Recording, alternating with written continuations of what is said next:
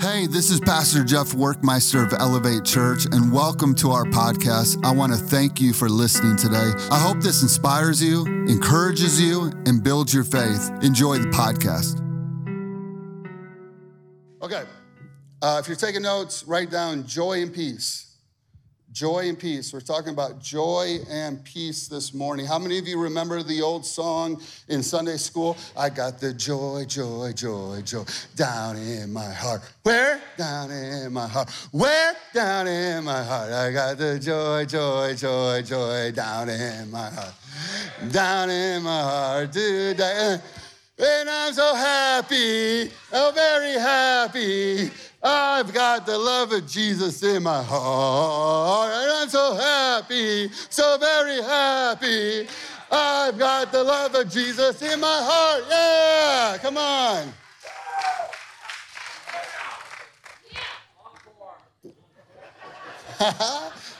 Let's go.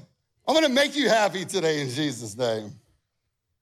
Now, a lot of you are like, Pastor, I don't have that joy. I don't understand where to get that joy. I took some headlines from this week from the news. I'm going to read you some headlines. Okay, this is just this week, by the way. Okay, this week's headlines more lockdowns, new COVID variants, new COVID uh, vaccinations, masks, Maui, border crisis, China, nuclear uh, war, Russia, inflation, recession, infected mosquitoes, um, crazy house prices, aliens, uh, crime on the rise, child mutilation, sexual orientation, World Economic Forum plan to take over the world by 2030. These are the headlines this week. I mean, these aren't even the headlines from the last six months. They're bizarre. Like, I know, I don't know how many of you remember this old show called The X Files. Anybody remember The X Files? Like, when I was growing up, way back in the olden days, you know what I mean? And it was like, yeah, yeah, aliens. Now people are like, there's like real conversation like when are the aliens going to take over? It's i mean it's real. There's like people debating on news channels about this. I'll tell you when they're going to take over when the church is raptured. They got to blame it somehow. You think i'm crazy when i say that okay? I'm not i promise you. Listen this is just this week and I didn't even hit the trigger words that apply to your everyday. This is just what's happening in the world, right? I mean, there's so much pressure on you all the time, right? There's so much pressure to be thriving, that your family's thriving, your children are thriving, you're thriving on social media, everything looks the part, everything's all together, right? There's so much pressure that everything is a 10 out of 10. This is how Luke rates everything in his life, okay? We'll go to somewhere to eat. We were at somewhere to eat the other day, and he goes, Dad, that was a six out of 10. I don't think we should go back, okay? you know? There's so much pressure to make the most money. There's so much pressure to have the most amazing trips with the most amazing experiences to share with everybody. There's so much pressure you know, and your kids with sports and school and grades and their future. And there's just so much heaviness that's on us day by day. And I fully understand how you feel like, yeah, joy and peace, where is it?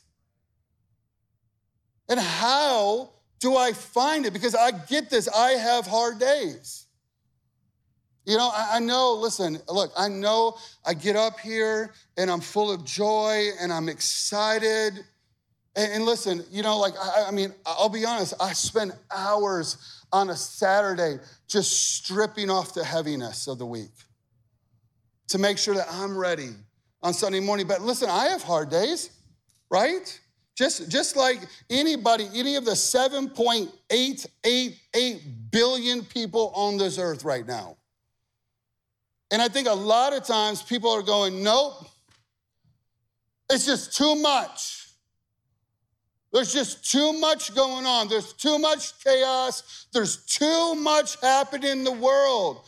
Listen, the amount of information that we're exposed to on a daily basis how about the amount of horrible things that you see with your eyes? I mean, it's so interesting how you'll see like somebody having this wonderful moment where they reveal, like, we're having a boy, and you're like, oh my gosh, I'm so happy for them they're having a boy. And then the very next clip is somebody like getting murdered in LA, right? It's bizarre. And, and this heaviness gets on us, and we, we just get to the point where, like, I can't anymore. Right? I mean, it's like this song. Put up that picture. Okay?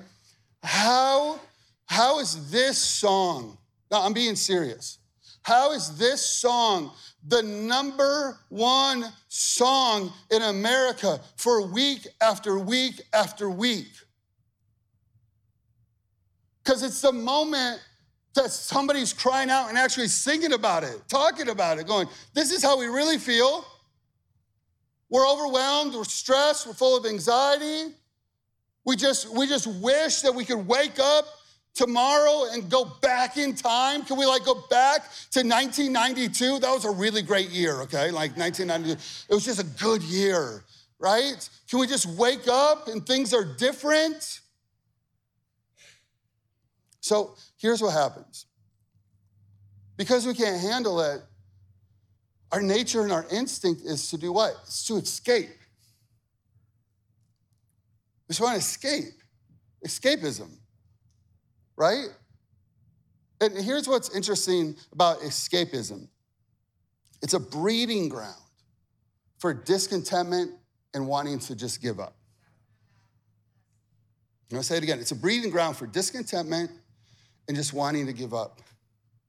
Right? So we just go, oh, I just give up. It's just too much. Can't handle it. And, and, and this is a perfect place where the enemy comes to you with his lies. Right? This is where he kind of sneaks in the back door. Okay? And and you know, like his first lie is this you know you're gonna fail. Anybody else had that lie before? Yeah? Comes in, he goes, You're gonna fail just like your mom failed. You're gonna fail just like your family failed. You're gonna fail just like your friend failed.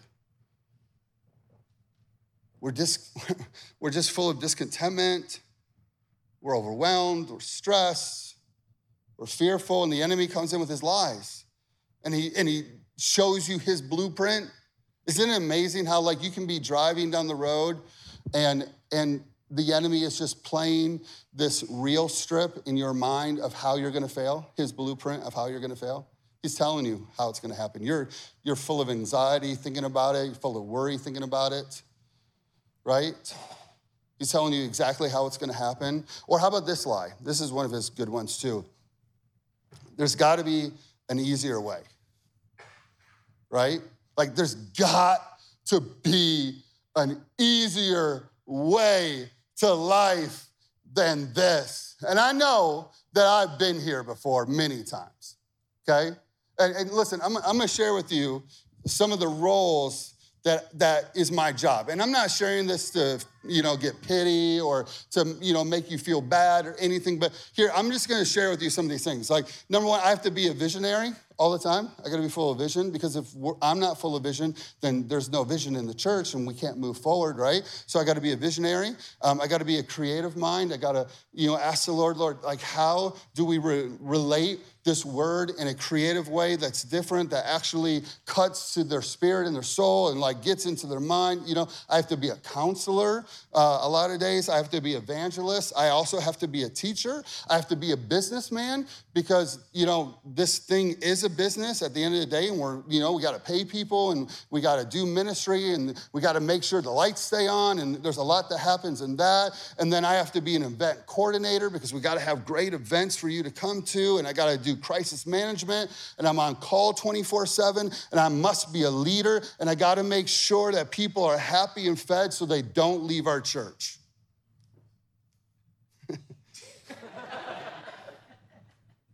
right? And I know you have your list, correct? And there's a lot of days the enemy comes and he goes, Doesn't a simpler life look better? I'm like, Yeah, sure does. And the enemy will come and he'll go, Jeff, come on over here. Come on, Jeff, let's escape. Let's escape. He'll come to you and he'll go, I know life is so hard. Isn't it funny? He'll actually play to your emotions. Yeah? He'll play with you. He'll go, I, I know it's so hard. I know it's so hard raising these kids. I know it's so hard with this husband of yours. I know it's so hard dealing with this boss. I know it's so hard. Come on, come on over here. Let's just escape.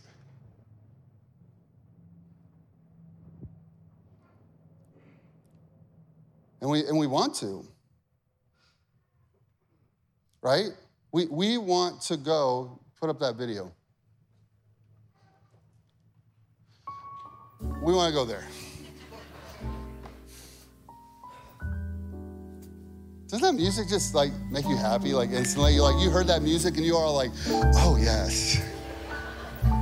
Yes. Thank you for the joy of the Lord is my strength right now, right?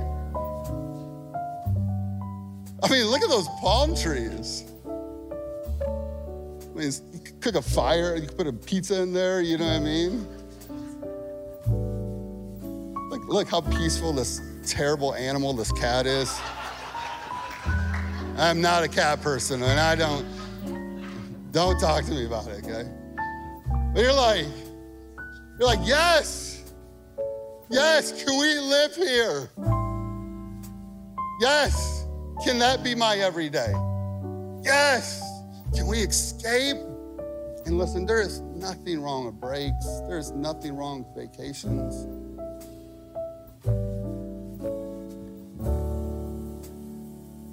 But there is something wrong when this is what's dominating your thoughts and your heart on an everyday basis. Because you want to escape, right? We, we, we want to escape and, and bury our heads in things like sports, in art, and music, and experiences because we go, I just can't handle it. It's just too much. But let me say this I'm, I'm here to tell you something, okay? I'm here to tell you. Escapism isn't God's plan for your life, okay? Uh, I'm gonna say it again. Escapism isn't God's plan for your life, nor is worry or anxiety or fear or stress God's plan for your life. This is not His way, this is not His plan. But here's what I will say I do believe that God has a yearning in Him for you to learn how to lean on Him. Amen. Darren, can I borrow you for a second? Can you get real loud for Darren, everybody? Get, come on. Darren, listen. Darren is so scared right now. He has no, no idea what's going to happen, okay? I, I, love Darren, okay? So I, uh, we're going to show them a little something, okay? I need you to just turn like this and just stand and be strong. I know you're good at that, okay? Right? So let's say Darren is God, right? my job is to rest on Him. And that means what?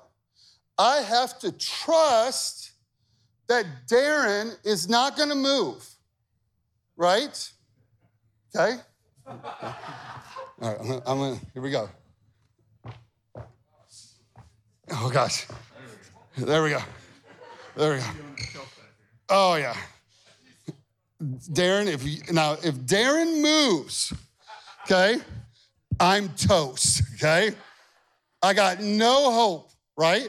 My thighs are shaking so hard right now, okay? There is, I'm just gonna land flat on my back. There is no hope, right? Good, all right, all right, all right. Good job, good job, good job. Know, just stay here, just stay here, all right. Okay, stay here, stay here. Right? I gotta learn to lean. I gotta learn to put my hope I got to learn to put my trust. This is why it's so important that we understand that God is the same yesterday, today, and forevermore. And the Bible says He is not changing like the shifting shadows of this earth. We can rest assured that He will be the same, uh, same God that He was in the Old Testament is the same God He is now.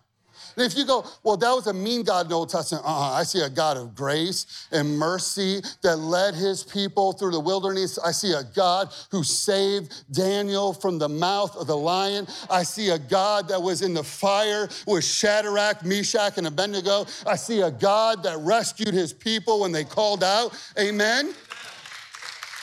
I need a miracle working God that is the same today, tomorrow, and forever. And so I got to learn to lean. Come on, get it real loud for Darren. Come on.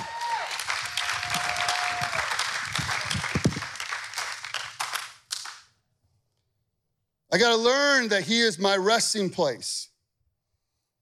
I got to learn to allow Him to be my provider.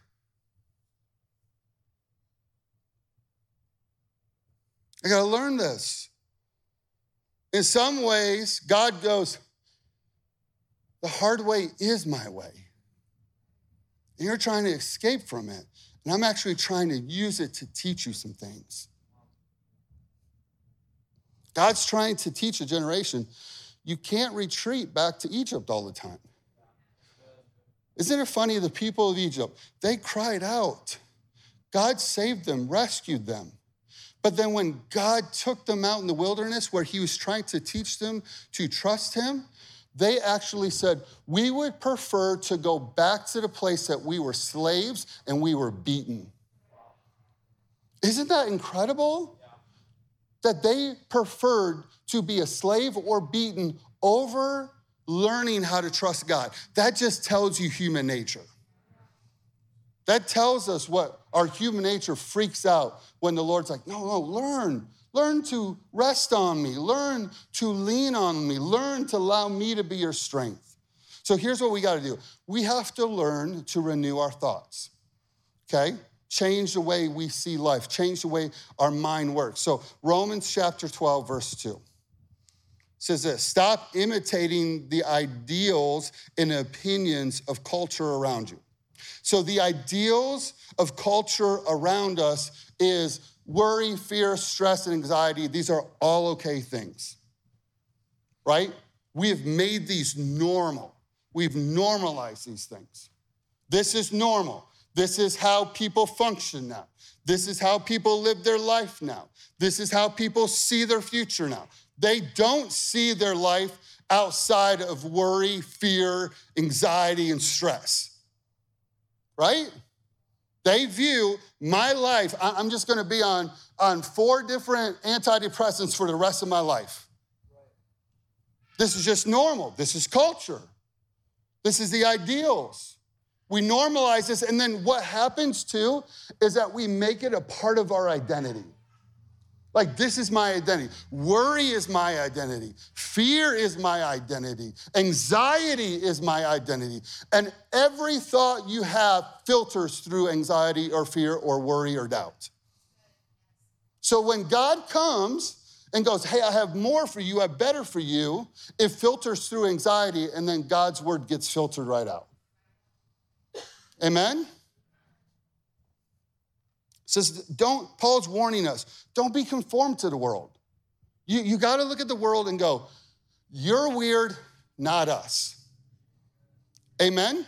The world wants to project that the church is weird right now. The world wants to project that the word of God is weird right now. No, no, no. You're weird. We're not weird. We're free in Jesus' name. It says this, but be inwardly transformed by the Holy Spirit through a total reformatting of how you think. How you think has to change. You can't think like your old life. When you come into the kingdom of God, you have to think like the kingdom of God. You can't think like the world any longer. You got to change the way you think. And this is what happens, okay? This will, uh, it says this this will empower you to discern God's will as you live a beautiful life, satisfying, perfect in His own eyes. So here's the deal the only way that I know we change is day by day, okay? Out with the bad, in with the good. I was writing that last night. Out with the bad, in with the good. And I was thinking, where did I hear that before? And I was like, oh, that's in Dumb and Dumber when I was growing up. When Jim Carrey is like, out with the bad, in with the good. Out with the bad, in with the good. Day by day. And God gives us a plan for that. Philippians 4, verse 4. He says this Always be full of joy in the Lord. Again, I say rejoice. Always. All the time. Always be full of joy in the Lord. So the question is can you have joy in the middle of moments that you feel anxiety and worry? And the answer is yes. You can. Now, the way we find joy is this through thanksgiving and gratitude. Because thanksgiving and gratitude produces what? Joy. You need to write that down, you need to tweet that out, you need to tell 10 friends. You want to find joy? Find thanksgiving. You want to find peace? Find gratitude. Because let me ask you this Have you ever met somebody that was happy and joyful, but that person was full of negative words? Can I get a big no? Right? You will never find that. You'll never find somebody that is full of joy, full of peace, happy, right? but is full of negativity and isn't grateful and thankful. That doesn't exist. You want to know the most happy people in this world? They're the people that are grateful and they're thankful for everything that God's doing in their life. No matter what season or time they're in, they are thankful and grateful. And you're like, that's not what I want to hear, Pastor Jeff.